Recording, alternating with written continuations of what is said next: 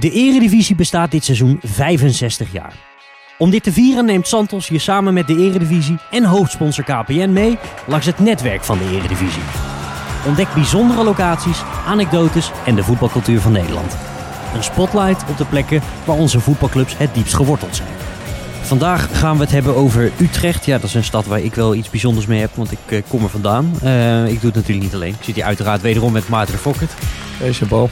Maarten, hoe kijk jij nou als buitenstaander naar de voetbalstad Utrecht? Is dat een van de grotere voetbalsteden of is dat gewoon eh, een van de zoveel? Zo, hoe ik naar de voetbalstad Utrecht kijk. Nou, ik, ik vind Utrecht als stad heel erg leuk. Ik kom er graag. Veel leuke koffietentjes. Dat is eh, hoe ik mijn dagen nu eh, wat meer slijt dan dat ik echt voor voetbaldoeleinden ergens naartoe ga.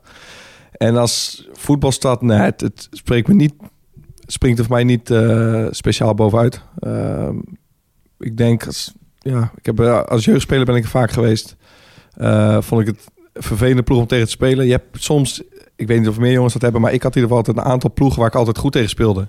Bijvoorbeeld Willem II, heel gek. En een aantal ploegen waar ik eigenlijk bijna altijd slecht tegen was. Nou was Utrecht er eentje van. Dus ik heb eigenlijk niet hele goede herinneringen aan, eh, Dus aan de voetbalclub aan de voetbalstad Utrecht. Utrecht. Nee, nee, dat kan ik me voorstellen. Heb je, heb je eigenlijk ook veel met, met Utrechtse jongens gespeeld? Want ik weet dat er best wel wat jongens vanuit eh, Utrecht vaak uitwaaien naar, naar Amsterdam, naar Rotterdam.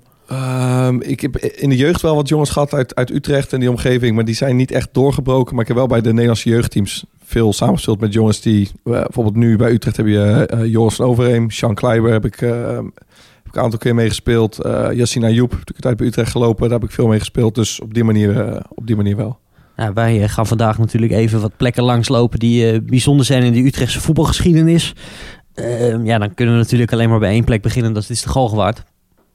Ehm je hebt daar wel eens op de bank gezeten, zeg ik dan? eh, ja. Het begint een beetje een repeterend verhaal, want we hadden het hier vorige week ook al over. Jij bent natuurlijk eh, reservekeeper geweest bij, eh bij Herenveen. Dus jij hebt alle stadions in de Eredivisie wel een keer gezien ja, vanaf de bank. Ja, ja, en ik heb met de warming up mocht je ook nog wel eens veld op natuurlijk. Maar nee, ik heb ja, de Galgenwaard wel, wel vanaf de bank gezien. En ik moet zeggen, die, in die tijd was dat best wel dan zo'n ja, zo'n kolkende massa eigenlijk. We hebben er echt wel een paar mooie, een paar mooie partijen gespeeld. En ja, ik was toen 19, 20 en ik was best wel onder de indruk eigenlijk überhaupt van grote stadions. Ik, bij Heerenveen hadden we natuurlijk het Abelensa stadion. Daar kwam een mannetje of 25.000 denk ik.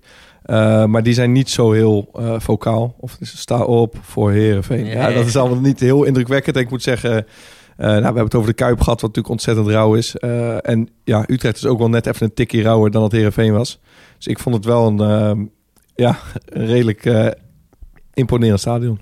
Ja, ik, je maakt inderdaad de vergelijking ook even met Feyenoord. Ik weet dat mensen in Utrecht vinden dat niet leuk als ze Feyenoord in het klein worden genoemd. Maar je gaat het wel doen. Nou, ik, ik ga het niet doen, maar ik, ik begrijp wel waar de, waar de gedachte vandaan komt, zeg maar. Het zijn natuurlijk allebei ja, wel, wel een beetje wat rauwere volksaard. Uh, waar zit je eigenlijk in het stadion? Ik zit vaak wel achter de goal eigenlijk. Ik, ik, ik kom al sinds mijn vijfde kom ik bij FC Utrecht. En daar heb je de Bunnik-site. Ja. En dat is uh, berucht en bevreesd. Al valt het allemaal in de praktijk wel mee. En ik zit daar in een heel rustig deel aan de zijkant. Uh, eigenlijk gewoon met mijn vader en mijn oom. En, ben, ben, ben, je, ben je ook zo'n type die zichzelf echt verliest tijdens, uh, tijdens wedstrijden? Nee, totaal niet eigenlijk. En dat... dat ik ben dat een beetje kwijtgeraakt vanaf het moment dat ik, uh, toen ik een jaar of 18 was, toen ben ik bij Utrecht komen werken. Dus toen moest dat, je. Hè? Toen moest je wel. Nee, nee, nou, dat ook. Ik weet niet of het heel erg gewaardeerd was als ik dan bij elkaar uit wedstrijd met vuurwerk stond te gooien. Maar uh, als je. Kijk, voor jou is dat heel gewoon. De, de achterkant van een voetbalclub. Of laat ik zo zeggen, de verborgen ruimtes die normaal niemand ziet en zo. En je hebt als supporter heb je heel erg de neiging om het als een iets heel groots te zien. En, maar ja, ik, ik bedoel, dat hoef ik jou niet uit te leggen. Voor de jongens is het werk. En uh, die vinden het heel leuk om te doen. Maar het is wel gewoon werk. En zoals iedereen die werk heeft, heeft ook iedereen wel eens geen zin om te werken. En dus kan, zij... kan ik over meepraten? Ja, kan je over meepraten. Dus eigenlijk ben ik daarna, doordat ik precies wist hoe zo'n voetbalclub eruit zag, ben ik het ook veel nuchterder gaan bekijken, zeg maar. Wat objectiever ook. Mm. En uh, als ik in het stadion zit, dan, dan hoop ik uiteraard dat Utrecht wint. Uh, maar ik, ik heb nooit gehad dat ik, zeg maar, uh, halve penalties als een 100% penalty zie. Of dat uh, na een keertje shirtje trekken dat de tegenstander gelijk rood moet krijgen. Nee, dat, dat heeft er bij mij nooit echt ingezeten, uh, moet ik zeggen. Wat, waar, ik ben daar even, dat heeft niet, niet specifiek met Utrecht te maken, maar jij bent wel gewoon echt een fanatiek supporter. Waar, waar komt dat vandaan, denk je? Ik heb daar met die andere gasten, met Bart en Thomas, met met wie ik natuurlijk veel voetbal heb. De Ehm, Core Podcast. We moeten hem even noemen elke week. Ja, weet je, ik wou het zelf niet doen, maar Nee, eh, nee, als nee, jij het nee, doet, dan is het ja. natuurlijk altijd goed. Eh, weet je, wij, wij hebben het daar best wel veel over gehad van hoe, hoe, hoe kan het nou dat, dat mensen zeg maar zo soms hun... eh, het, het lijkt wel op de tribune dat je soms een soort vrijbrief hebt om gewoon even los te gaan. Alles wat je heel de week niet kan doen. En als speler is dat soms... Je, je snapt wel, want je wordt zelf ook emotioneel tijdens een wedstrijd. Maar het is soms ook juist heel moeilijk. Het staat heel ver van je af. Ehm kan jij daar iets Ik, ik, denk dat dat, en dan- dan gaan we nu op de hele wetenschappelijke tour. Maar ik denk dat het ook gewoon menselijk gedrag is in, in groepen. En dat, ehm, dat je daarin meegaat. Eh, ik, ik zal je een voorbeeld geven. Ik was van de zomer was ik naar Budapest voor het Nederlands elftal. En dan heb je die oranje optocht. En altijd, altijd als ik dat op tv zag, dacht ik van...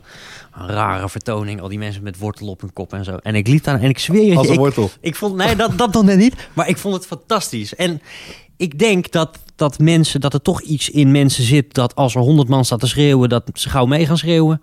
Eh, zowel in positieve zin als in negatieve zin. Je hoort het ook wel eens bij jongens die een stadionverbod krijgen. En die buiten het voetbal hele rustige gasten zijn. Even los van de echte raddraaiers. Mm. En die dan ook vaak met een verklaring komen van... ja, ik weet eigenlijk ook niet wat me bezielde. Maar ja, in the heat of the moment... ja, waardoor word je fanatiek van een club? Ik denk dat dat toch iets heeft met, met identiteit. Je, je komt uit een stad... En dat, dat geldt dan voor mij. Ja, ik, ik ben niet voor een club die ver eh, ergens vandaan komt waar ik niet vandaan kom. Dus het is ook, ja, je, je bent trots op waar je vandaan komt ergens. Eh, wat ergens ook heel bazaal is natuurlijk. Want ja, wat maakt mij iemand anders dan, dan, dan van een andere plek? Maar ja, toch gewoon trots, herkenbaarheid. eh, mensen die uit dezelfde stad komen. eh, een beetje een wijgevoel. En ik denk dat dat... eh, het is eigenlijk een soort viering van je lokale cultuur als je naar je voetbalclub gaat. Mooie omschrijving. Zeg ik dat mooi? Ja, Ja, ja. Vind, ik een, vind ik een mooie omschrijving. Ja, Daar en doe dat- ik het voor. Dat heb ik wel als ik bij, bij Utrecht kom. Maar, maar dat moet jij toch misschien ook wel hebben als je in Rotterdam bij een voetbalclub komt. Ja, toch heb ik dat wat anders. Maar dat komt denk ik gewoon omdat ik anders naar wedstrijden kijk... doordat ik zelf altijd zeg maar, het zo van dichtbij heb, eh, heb meegemaakt. Ik, kan me, eh, ik ben me eigenlijk constant aan het verplaatsen zeg maar, in spelers. Dus als mensen, ook als ik eh, gewoon met vrienden... die niet hoog hebben gevoetbald, wedstrijden zitten kijken... en die, gaan, die lopen dan heel plat zeg maar, af te geven op een trainer of op een speler... dan ben ik altijd heel snel geneigd om hen zeg maar, te, te verdedigen. Dus ik heb dat niet zo heel snel dat ik dan in dat fanatisme heel erg meega. Nou ja, ik, ik, ik kan het redelijk uitzetten bij Utrecht. Maar als ik er ben, dan vind ik het wel, eh, vind ik het wel heel fijn. En de Galgenwaard, ja, jij zei al, jij vond het een mooi stadion, een indrukwekkend stadion. Ik vind het ook esthetisch gewoon heel mooi. Eh, met die rode stoeltjes, het witte dak. Eh, als je van ver aankomt rijden, zie je, het al, eh, zie je het al liggen. Maar ik ben me natuurlijk ook altijd wel bewust van... Ik kom uit Utrecht, dus voor mij is het tussen aanhalingstekens het mooiste stadion ter wereld. Mm. Maar ik kan me ook heel goed voorstellen dat dat voor anderen, ehm, als je uit Groningen komt of uit Mhm. Heerenveen, dat je niet al het hele seizoen uitkijkt naar de Galgenwaard per se. Nee, maar ik denk dat dat inderdaad heel erg te maken heeft met gewoon een plek waar je je thuis voelt. Weet je, ik kom bijvoorbeeld, ik kom heel graag bij Excelsior, omdat ik een aantal jaar heb rondgelopen. Uh, maar dat is nou niet als je van de snelweg afkomt. Kijk, als je de, in Rotterdam rijdt en ziet de Kuip liggen, denk je, ah, dat is vet. Dat heb je natuurlijk bij Woudenstein heb je dat niet. Nee. Uh, van Dong en de Rooij heb je dat niet heel erg. Nee, dat, dat kan ik me inderdaad wel voorstellen. Maar ja, het, het, is ook net- natuurlijk niet alleen het stadion. Het is ook de gewoontes, eh, de gebruiken die je voor een wedstrijd doet. Wat zijn dat dan? Ja. Als je zegt gebruiken, dan is het echt van eh, Ja, eerst je linkerschoen. eh, Nee, wat, wat gebruik jij voor een wedstrijd? Ik gebruik voor een wedstrijd niet veel. Ik drink wel een lekker biertje erbij. Ehm, Maar maar heb, heb je echt van die, van die wedstrijddag eh, rituelen? Want ook dit van, van voetballers ken ik ze. Ja, Maar hebben fans dat ook heel erg? wel de vastigheid. Je gaat vaak met dezelfde mensen. Eh, in mijn geval is dat mijn familie eh, of mijn vrienden of, of zowel mijn familie en vrienden. Gaan Mhm. lekker met z'n allen bij elkaar zitten. Dat is wel het mooie aan de Bunningside. Je hebt daar ook geen geplaceerde zitplaatsen. En het is in principe nooit uitverkocht. Dus dat... eh, er is altijd wel een plekje waar je, Ja. waar je met z'n allen kunt gaan zitten. Soms moet je wat verder omhoog. Maar eh, dat komt in principe altijd goed. Nee, voor mij is dat toch wel voor de wedstrijd lekker de stad in. Bij voorkeur een avondwedstrijd. Utrecht is een echte zondagclub eigenlijk. Ehm, persoonlijk vind ik het fijner als we op zaterdagavond spelen. Eh, ik ga nu ook we zeggen in de podcast, merk ik gelijk al. Ja. Nou ja, maar ik vind het helemaal niet erg. Ehm, en dat is lekker de stad in. Hapje eten met vrienden eh, op het terras. En dan langzaam als een soort kroegentocht richting dat stadion eh, bewegen. Als ik dan een paar plekken mag noemen. Jij zei, ga- gaf aan dat je Utrecht een leuke stad vindt. Ja, ik zou juist denk ik als ik op zondag willen spelen, dan kan je daar naar, naar Kampong. Dat was die hockeyclub daarnaast. Ja, ze ja, ook wel eens ben ik was een mooi feestje geweest, denk ik. Het TD bij Kampong is ook onder, onder wat jongere Utrecht supporters is dat ook wel een begrip. Want onder voetballers denk dat de meesten wel weten wat... eh, ja, je, je hebt dan... eh Kampong is natuurlijk een hockeyclub en voetbalclub in één. En als dan eh allereerste elftallen thuis spelen, zowel van het voetbaltak als van, het, eh, van de hockeyclub, dan kan het daar heel gezellig worden. En als het licht in het stadion uitgaat dan, dan eh, brandt het vaak bij Kampong nog wel. En dat is vijf minuutjes lopen. Dus dat is altijd wel mooi. Dat is inderdaad het mooie aan de zondag. Maar jij gaf al aan dat Utrecht is een mooie stad. Nou, ik denk dat we daar objectief inderdaad wel over kunnen zeggen dat dat zo is. Maar het is ook een echt een lekkere terrassenstad. En je kan eh, lekker eten. Je hebt mooie terrassen, bijvoorbeeld eh, als je bij Ubica gaat zitten. En nu staat de Dom helaas in de stijgers, maar dan heb je daar prachtig uitzicht. En dan komt de hele stad komt aan je voorbij. Eh, dus dat is heel leuk. En dan langzaam beweeg je richting het stadion. Eh, bijvoorbeeld het, eh, het Erf, dat is een pleintje wat meer, wat dichter bij het stadion. En daar vind je voor de wedstrijd wel heel veel supporters bij, bij Café Ledige Erf of bij de Poort. Ehm, daar staat ook het standbeeld van Herman Bekien. En dat is onze eigen André Hazes. Maar, of tenminste, de Utrechtse volkszanger. Ook de, de, de, de vertolker van Utrecht mijn stadje. kun je wat laten horen? We kunnen hem er wel even in fietsen.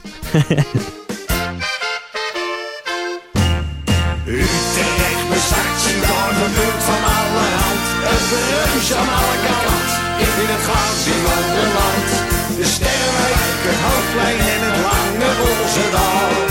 Utrecht, het mooist van allemaal.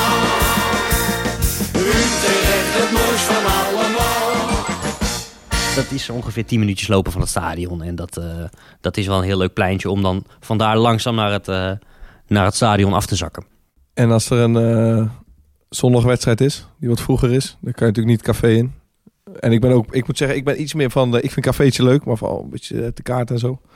Maar ik hou heel erg van koffietentjes. Dus waar zou ik dan heen moeten? Dan kan je ook daar op het terras in Utrecht eh bij Le Journaal op, eh, op de Neude kan Ah, je, kan je goed zitten. Dat is, Dat een, dat, is een, dat is een mooie plek. En ja, Utrecht heeft natuurlijk de terrassen aan de werven. Dat is ook fantastisch. Dus daar kan je ook lekker wat eten, lekker wat lunchen bijvoorbeeld voor een zondagwedstrijd.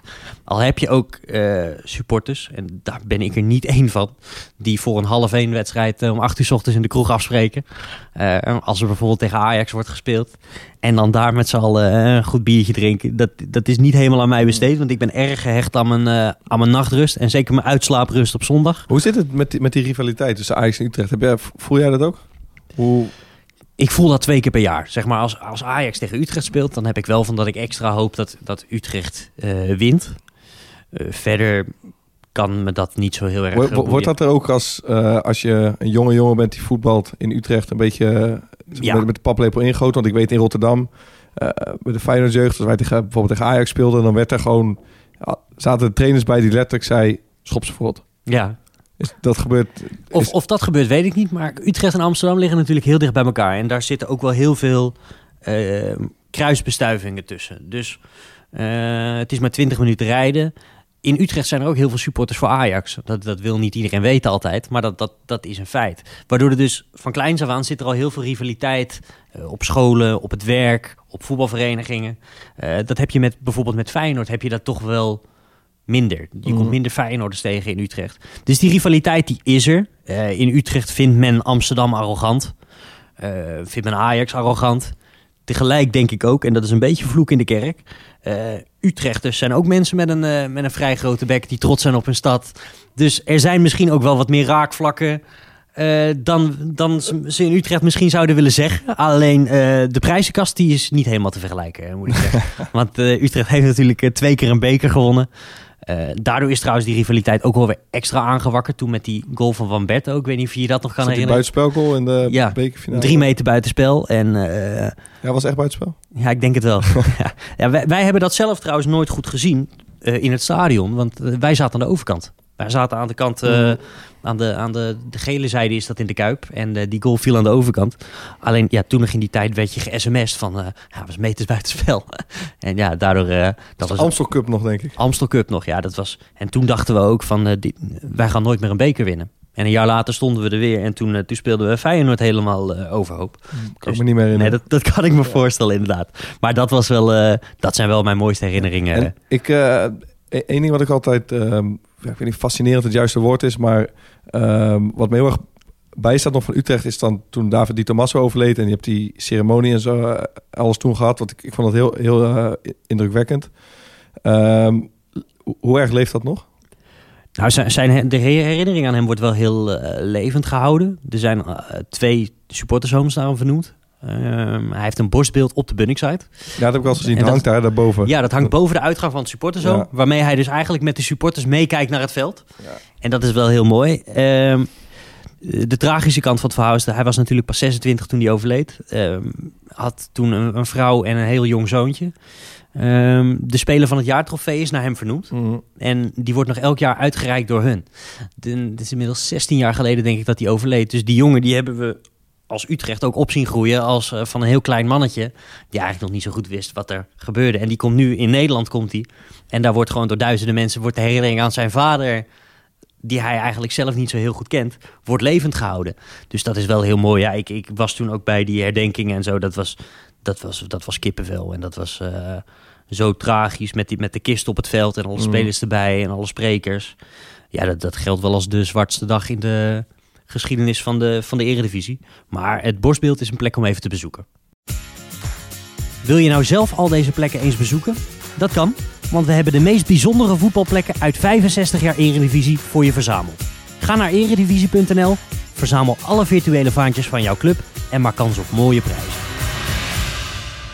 Wat wel bijzonder is, als we even uitzoomen van, eh, van FC Utrecht vandaan. Utrecht is een echte voetbalstad. Ehm, heeft veel bekende voetballers voortgebracht. Maar ze hebben eigenlijk allemaal geen menu bij Utrecht gespeeld. Dat, dat, dan doen ze toch iets, iets fout. Noem er eens een paar. Snijder, Van Basten, Afalai. eh, meest recent natuurlijk Mo Ihataren, ook een Utrechtse jongen. En dat is dan toch dat Utrecht ergens eh, de boot mist. Ja, maar zijn dit ook niet gewoon allemaal jongens die zo goed zijn... dat ze gewoon vroeg zijn opgepikt door een grotere club? En Utrecht ligt ook vrij centraal. Kijk, als jij bij Heerenveen of Groningen in de jeugd speelt... dan is het best wel een stap om bij Ajax te gaan voetballen... of bij Feyenoord of bij PSV. Ik denk als jij in Utrecht woont en er komt zo... bijvoorbeeld Ajax komt voorbij... Dat, eh, dat ligt misschien niet heel lekker in de wijk... maar het is qua afstand natuurlijk hartstikke goed te doen. Ja, ik denk, dat, ik denk dat we daar ook wel een kleine tweedeling in moeten maken. Ehm, bijvoorbeeld Marco van Basten en, en, en Snijder, en ook Afvalij trouwens, die, die hebben ook wel gezegd van... Voor ons was het niet eens een keuze om naar Ajax te gaan, want Utrecht had dat nog niet. Snap je? Dus ik geloof dat Wesley Snijder ging dusdanig jong dat hij naar, eh, dat hij naar Ajax ging. Mm. En bij Utrecht had je toen nog geen eetjes of deetjes. Ja, die weet je begon nog pas later. Nou, had je, had je een A1 en een B1 wellicht. Maar Ja. dus het was of bij je amateurclub blijven of naar Ajax. Dus voor hun is dat nooit een optie geweest om ook naar Utrecht te gaan. Eh, ik denk wel dat bij latere spelers... ehm, dat Utrecht misschien toch ook qua scouting wel eens de boot heeft gemist. Dat, Want zou zo'n Iataren niet op de radar hebben gestaan bij Utrecht? Weet je dat? Weet je dat? dat, dat durf ik niet te zeggen. Ik heb wel eens gehoord van, van vrienden van mij... die zelf ook bij, bij BVO's terecht zijn gekomen... dat Utrecht vaak wel al achter het net viste... als eh Feyenoord en Ajax al gebeld hadden, weet je wel? En ja, als je dan daar al op de radar staat... en dan je bent Ja, op dat- gesprek geweest... Dan is het niet zo moeilijk om eh, volgens die keuze te maken. Nee, precies. Maar er zit dus wel heel veel talent in Utrecht. Alleen de club profiteert daar nog iets te weinig van. Ik zit even te denken, wat, ja, we hebben Jan Wouters natuurlijk wel gehad bij Utrecht. Hans van Breukelen. Eh, dat soort spelers. Z- zijn er nu spelers waarvan je denkt... Die, eh, die, die jong zijn, maar die nog door moeten komen... Wat echt, die echt top zijn? Iemand die nu aan het doorkomen is, dat is Mohamed Malahi. Mm. Die maakte een paar weken geleden een prachtige goal tegen Willem II. En dat is echt... ehm, nou, ik weet niet hoe het met jou is, maar ik heb veel met, met Marokkaanse jongens gevoetbald vroeger. Mm. En dat is er echt een uit het boekje. De beste van het pleintje. Ja. eh, geweldige schaar. eh, bloedsnel, weet je wel. eh, Speelt hem liever niet over. speelt hem liever niet over, precies. Ja. Rechtsbuiten speelt hij. En eh, dat is wel een jongen waar ik op dit moment... Die komt zo eh, onbevangen, komt hij komt nu door. Dat is wel een jongen waar ik heel veel vertrouwen van heb. En dat is een jongen uit de stad, want die komt van Kanaaleiland. Dus dat is eh, lokale trots. Dus dat, dat is er wel eentje waar ik, waar ik goede hoop op heb dat dat door gaat komen. We hebben wel jarenlang wat Utrechters in de ploeg gehad. Eh Sean Kleiber Ja. is een, een echte Utrechter. Komt uit Nieuwegein weliswaar, maar dat, dat is min of meer hetzelfde. Laatste jaren is het er een beetje uit verdwenen. En dan merk je ook dat bijvoorbeeld eh, voor wedstrijden tegen Ajax... dan heb je als assistent-trainer Ricky Kruis. En die vindt het wel heel belangrijk dan... eh, dat hebben we ook in die documentaire over Utrecht kunnen zien. Die vinden het dan wel belangrijk om extra duidelijk te maken aan die jongens... wat een wedstrijd tegen Ajax eh, betekent voor de Mm. Utrechters, voor de supporters. Waarom dan het stadion stijf uitverkocht is. Dat is wel iets wat, wat dan... Hij heeft ook echt zo'n lekker plat accent, hè? Hij heeft een heel plat accent, zeker. Ik, ik weet ook nog precies dat... ehm, Je hebt dat wel, jij hebt dat minder. Ik, ik, ik heb het eh, afgeleerd, zeg maar, voor mijn werk. Heb Kan je het aanleren nog? Nee, denk je? Of ik het aan kan leren? Nee, ik, ik kan het nog steeds. Maar bijvoorbeeld, ik zal je een voorbeeld geven. Ricky Kruis speelde een van zijn eerste wedstrijden tegen Ajax. En dat was echt eh, de tijd dat Utrecht het goed deed tegen Ajax vaak. Maar echt met dropklappen. En hij gaf toen in plat Utrecht zijn interview na de wedstrijd van... "Ah, Ajax, het zijn allemaal van die mooie jochies. Die moet je gewoon eh, moet je erop klappen. Dan moet je gewoon, moet je gewoon een paar schuppen geven, weet je wel. Dat, dat, dat, ja, gewoon echt een Utrecht jochie. Ja, dat doet het natuurlijk goed bij de achterban, weet je wel. En dat... eh, ja, dat, dat is wel een bijzonder verhaal. Ook bijzonder het verhaal trouwens dat hij scoorde tegen zijn vader. Ja, dat, kan, dat staat me nog wel bij. hè. Dat eh, zijn vader trainer was bij de Graafschap. En dat ze voorafgaand aan de wedstrijd in het interview zeiden van... wat nou als Ricky hem tien eh, minuten voor tijd eh, op zijn pantoffel neemt.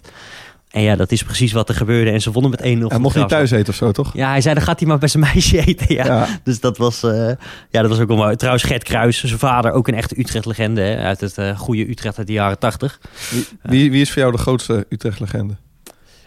Van FC Utrecht? Ja. Ja, dat is een Amsterdammer. Dat is Michael Mols. Michael Mols, ja, hè? Michael Mols is... Maar dat, dat heeft ook gewoon te maken met Ook de tijd... Feyenoord-legende. Zeker, maar dat heeft ook te maken met de tijd eh, waarin ik opgegroeid ben. Eh, maar als je het hebt over de grootste Utrechtse voetballers... Mm. ja, dan moet ik toch verder kijken dan FC Utrecht. Dan kom je uit bij, eh, bij Marco van Basten.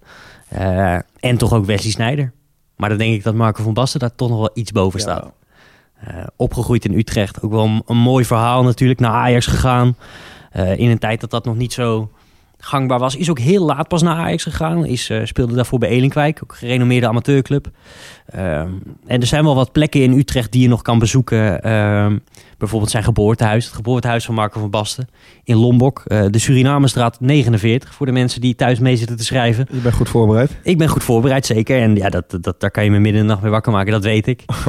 en ehm, ook zijn huis aan de Johan Wagenaarkade, nummer 72. Dat is wel mooi, want daar had zijn vader vroeger, die, heeft daar, die is daar altijd blijven wonen. En ehm, die had daar een soort... nou, Het is nog die oude jongenskamer van Marco van Basten. Maar die had daar een soort altaartje van gemaakt. Kijk, Marco van Basten die won, eh, ik geloof drie keer de gouden bal of twee keer. En die gaf die gouden bal dan aan zijn vader. En die stond dan daar in, de, in zijn oude slaapkamer. Dus dat was eigenlijk een soort mini-museumpje geworden... van een van de beste Nederlandse eh, voetballers aller tijden. En dat, eh, Ja, dat is wel heel vet. En Wesley Sneijder, eh, die komt uit Ondiep. Nou, echte volkswijk. Eh, en die speelde bij DOS. En DOS is... Kijk, Utrecht is nooit verder gekomen dan de derde plek in de Eredivisie. Hè? Eh, maar DOS is in 1958 eh, landskampioen geworden. En dat is natuurlijk wel iets wat in Utrecht ja, nog steeds de grootste voetbaltriomf is. Alleen ja, DOS bestaat al lang niet meer. Die zijn gefuseerd en dat is nu DHSC. Maar je kan Snijder er nog steeds tegenkomen. Hij is ook wel, wel een beetje, een, eh, denk ik, heel erg eh, verwelkomd toch in Utrecht. Nu een beetje, eh, het loopt niet zo lekker tussen hem en Amsterdam, toch? Nou, kijk, wat natuurlijk... Hij heeft vroeger de meest verschrikkelijke dingen naar zijn hoofd gehad in Utrecht... omdat hij bij Ajax speelde. Mm. Later werd hij natuurlijk een Nederlands elftal legend. Eh, toen is die pijn van dat hij bij Ajax speelde... is wel een beetje weggestort. En ik denk wat, je, wat veel Utrechters kunnen waarderen aan Wesley Sneijder... en dat, dat, daar hebben andere mensen nog wel eens moeite mee... maar hij is altijd zichzelf gebleven. En dat hij nu na zijn carrière een beetje uitbuikt... er zijn heel veel mensen die vinden daar wat van. Mm. Maar je kan ook zeggen, ja, hij... hij hij verbeeldt zich niks. En waarom moet hij... Ik bedoel, ja, eh, er zijn meer mensen die een buikje hebben dan, dan geen, weet je wel. En hij, hij is aan ons is hij niks meer verschuldigd. En als je hem tegenkomt in de stad, dan is hij ook gewoon... eh, is hij lekker down to earth. En dat, hij is nu ook bij die amateurclub dan, bij DASC. Eh, zijn broer die is er trainer. Nou, zijn broertje staat op het middenveld, Rodney. En hij, ja, hij deed er onlangs, liep hij de stage voor zijn trainerscursus. Maar we weten inmiddels allemaal hoe dat geëindigd is. Dat, dat gaat niet meer door. Maar dan kon je dus gewoon dus, hem tegenkomen in de kantine voor een wedstrijd in zijn DHC-polootje met WS Wesley erop. Nou, en dat vind ik wel iets, iets hebben, want hoeveel voetballers zie je na hun carrière nog terugkeren bij hun oude amateurclubje? Dat, dat, dat zie je toch niet zo heel vaak. En eh, hij, eh, ja, dat, dat, dat is officieel niet helemaal duidelijk, maar ik denk dat hij er ook financieel wel een beetje in ziet, gezien de spelers die zij binnenhalen. Ja. Eh, maar hij is dus wel altijd een man van de club en een man van zijn buurt geweest. Of een man van de stad en een man van zijn buurt gebleven. Dus dat, dat valt op zich wel te prijzen. mooi, mooi. Wil je nou alles weten over de belangrijkste steden uit de geschiedenis van de Eredivisie? Santos en de Eredivisie hebben samen een reisgids uitgebracht... waarin we alle steden uitvoerig bespreken en onder de loep nemen. Een ideale handleiding om deze steden te bezoeken en beter te leren kennen. Ga naar www.santosvoetbalplanet.nl om deze reisgids te bestellen. Ja, tot zover Utrecht, Maarten. Ik hoop dat ik je iets bij heb kunnen brengen over mijn stad. Ik heb er eh, te veel van opgestoken. Heb ik mijn eh, rood-witte bril een beetje af kunnen zetten of was het heel storend? Nou, ik moet wel eerlijk zijn. Het was, ik heb je, we hebben nu een aantal afleveringen gedaan, maar je zit echt eh, te glunderen vandaag. Ja, ik, ik zit dan in één keer toch wat hoger in de emotie dan... Ja, eh, ik ik, zal, het. Ja. ik zal proberen het meenemen naar de volgende week. Wanneer weer een nieuwe stad uit de Eredivisie aan Ik eh, ben erg benieuwd. Tot volgende week. Tot volgende week.